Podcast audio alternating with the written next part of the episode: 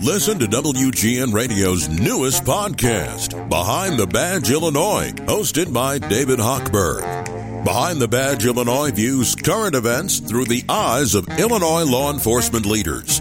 Tune in. Visit WGNRadio.com slash Behind the Badge.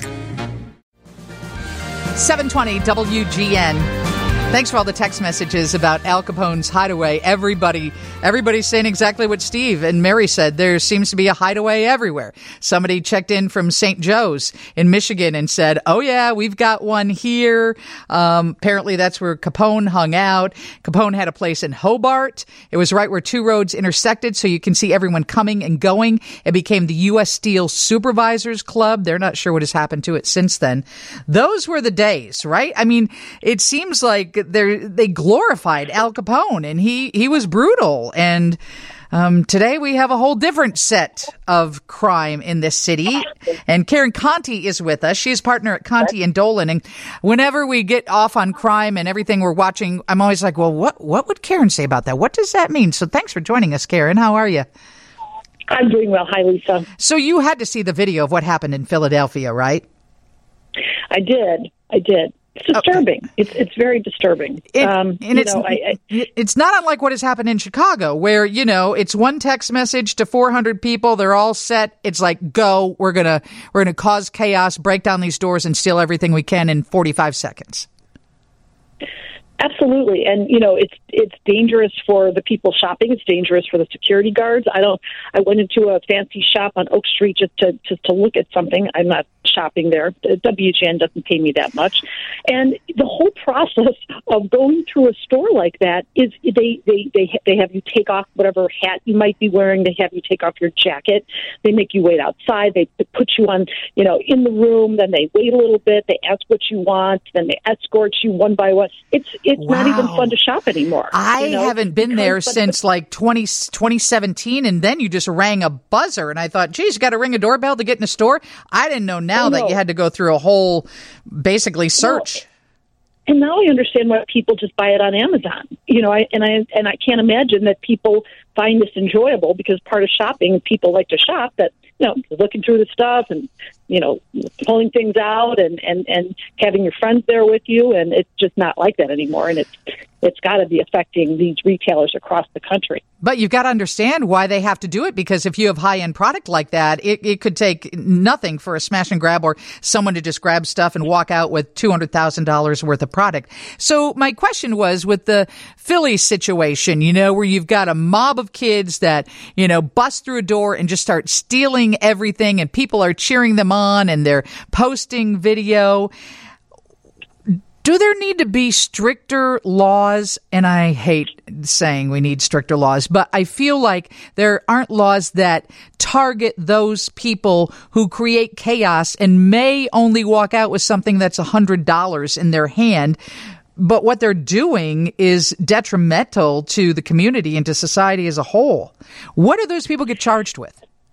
Yeah, there there are a whole bunch of laws that apply to this kind of thing. There's the looting laws, but generally that only applies to people who go in and raid stores when there's like a natural disaster or a riot. So, so for instance, during the protests, when people went into the stores, that was looting. So to call it looting is not really appropriate, but we're all talking about the same thing. Mob action is probably what we're talking about. Two or more people uh, going in with the intent to commit some sort of felony, and criminal damage to property is certainly a crime. It can be a felony uh, depending upon the amount of the property taken.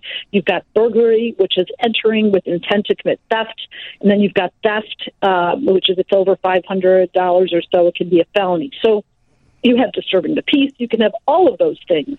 Um, my thought on this, Lisa, is why don't we try to figure out how this got started? There should be a reward put out for a person who received an email or a text and get to the bottom of who's starting and instigating these things. And then put those people in jail, make them responsible. And that hopefully will get it to stop. Um, but again, you know, the police have all kinds of uh, stuff online where you can go and look at these pictures of people. I mean, they're disguising themselves with hoodies, of course, but, you know, identify, help us identify some people. I assume a lot of people are not going to do it because they're afraid of retaliation. Mm-hmm. But there's got to be some incentive for people to um, to confess to this stuff and and to get a deal and to catch the people who are behind it. Because the frustration we all share is basically they get a slap on the wrist and they walk and they're going to do it again, that there's just not a good enough crime deterrent. Now, I do believe that in the heat of the moment, they aren't thinking about what the charge will be or whether they're going to do time. I think they believe they're not going to do any time. And, and that's what we've seen in Chicago. And it's just frustrating because, um, I don't know. It's, there's got to be a stop to it. And, and, well, and, I think they think it's, it's, it's strength in numbers and that when they're among two or three hundred people, that they're anonymous, and that you know that it's impossible to herd two or three hundred people. I don't care how many police you have, even if you have a response plan, which is what the police are told to do when they know these things are going to happen. Um, but you know, and and some of them are getting punished. I, I know that one that happened in August in the city. I think they've arrested eighty nine or so people, and they are being charged, and they are going to get some sort of uh, some sort of problem. But you know, maybe we start holding parents responsible too for kids who are under the age of eighteen. How do you let your kids go out at night at, at, at midnight? Uh, to, to, do these kind of things. I think we all know that right. some of those parents some... aren't uh, don't give a crap about those kids. But might... Karen, also you're the lawyer. True. Do you think that would stand up to uh, challenge? Well, you, there, there are some laws that hold uh, parents responsible for this kind of thing. They're not really good laws, and they're mostly monetary in nature. But I guess you know you could charge them with some sort of neglect. You know, if you know your child is leaving at midnight to go downtown and be part of a mob, I would call that a child protection issue. I would call that the child neglect. So um, again, you know, you don't want to put people in jail, then the kids don't have any parents at all but there's got to be some way to deter because these are deterrable crimes. Certain crimes I don't think are deterrable. I think there are certain crimes that people are going to commit no matter what punishment you put on it. Uh, but these these kinds of crimes are, if there's a ramification for these kids, then then then it might stop. Okay, two other issues before I let you go.